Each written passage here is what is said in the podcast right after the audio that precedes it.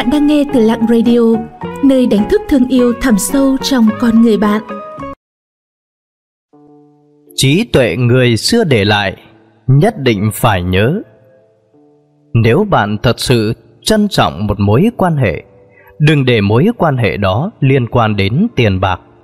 Người ta nói rằng, nói chuyện tiền bạc mà phương hại đến tình cảm, cũng thật có đạo lý. Một, thần thích không chung tiền tài, chung tiền tài đoạn váng lai. Người chết vì tiền tài, chim chết vì miếng ăn. Khi đối mặt với tiền bạc, con người rất dễ đánh mất mình. Cho dù là mối quan hệ tốt đẹp cũng có thể đổ vỡ. Nếu bạn thực sự trân trọng mối quan hệ, đừng để mối quan hệ đó liên quan đến tiền bạc. Người ta nói rằng, nói chuyện tiền bạc thì phương hại đến tình cảm quả thực có đạo lý. Khi giao lưu với người lạ, chúng ta luôn sòng phẳng và đặt rõ vấn đề trước. Chuyện về sau lại chiều theo quy ước mà phân xử. Khi xảy ra bất cứ vấn đề gì, chúng ta đều có thể tìm được người chịu trách nhiệm tương ứng, cũng không cần bận tâm đến chuyện tình cảm. Chúng ta có thể nói ra trước mặt và giải quyết ngay lúc đó. Đối với người thân và bạn bè, khi không liên quan đến tiền bạc về cơ bản chúng ta vẫn giữ được sự hòa bình và tôn trọng lẫn nhau.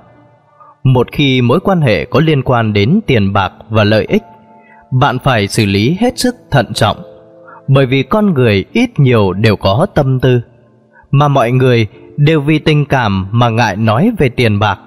Khi xảy ra vấn đề, lại không có ai có thể chịu trách nhiệm, rất phiền phức. 2. Mượn gạo không mượn củi mượn áo không mượn giày. Ý tứ của câu này dễ hiểu, nhưng tại sao lại có thể mượn gạo, mượn áo mà không thể mượn củi, mượn giày? Vì ngày xưa nhà ai cũng đều nghèo khó, gạo là thứ xa xỉ, không phải nhà nào cũng có.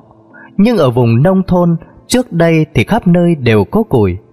Nếu thậm chí ngay cả củi cũng không có, thì xác thực rằng người đó là một người lười biếng người khác đương nhiên sẽ không nguyện ý cho người đó mượn. Đối với quần áo cũng theo đạo lý đó, vì nó là nhu yếu phẩm của cuộc sống. Nhưng ở nông thôn trước đây, hầu hết mọi người đều đi dép rơm, ai cũng có thể tự mình đan dép, chỉ cần không lười là có thể có đôi giày đi.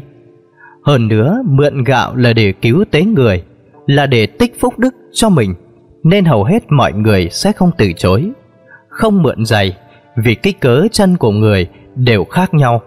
Rất khó để tìm được một đôi vừa chân.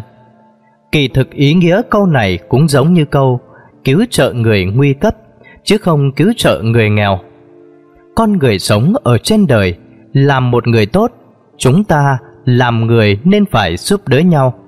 Nhưng chúng ta cần hiểu rằng không phải việc gì cũng phải giúp đỡ.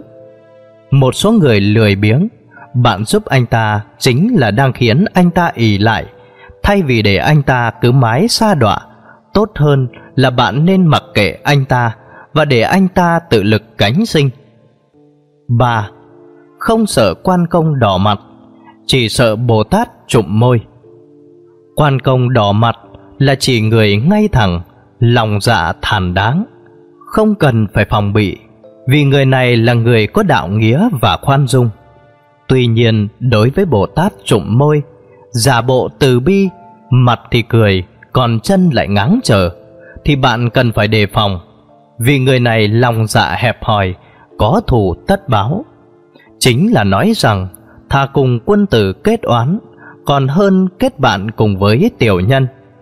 Không sợ người thẳng thắn, Chỉ sợ người dở trò sau lưng.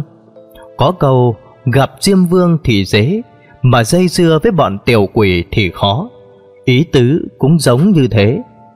Vì vậy, khi kết giao với người khác, việc quan sát nhân phẩm của họ trước là vô cùng quan trọng. 4. Làm người đối nhân xử thế, cần biết nể mặt người khác. Chim quý bộ lông, hổ quý bộ da, làm người xử thế cần biết nể mặt người khác. Đây là câu ngạn ngữ nói về việc đối nhân xử thế. Ý tứ là kể cả loại thú như chim, hổ cũng biết trân trọng bộ lông, bộ da của mình. Cũng vậy, người ta khi đối nhân xử thế trong cuộc sống cũng muốn được giữ thể diện và thanh danh của bản thân. Cho nên, người cần thể diện như thân cây cần có vỏ, con người sống trên đời cần sống có tôn nghiêm. Bất chấp tất cả, tuy có thể được lợi nhiều, nhưng lại khiến người ta xem thường. 5. Roi đánh thì đau da thịt, lời nói ác độc thì làm đau tâm can.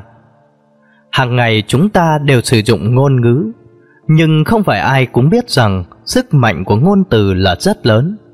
Điều này dẫn đến việc chúng ta thường làm tổn thương người khác một cách cố ý hay vô ý. Mặc dù thẳng thắn không phải là một điều xấu, nhưng đôi khi chúng ta nên tùy biết mặt gửi lời, tùy cơ ứng biến thì tốt hơn.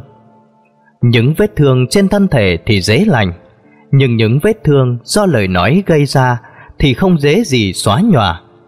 Vậy nên, khi giao tiếp với người, chúng ta cần biết lựa lời mà nói, không nên nói quá thẳng thừng và cũng không ai thích nghe những người khác giọng.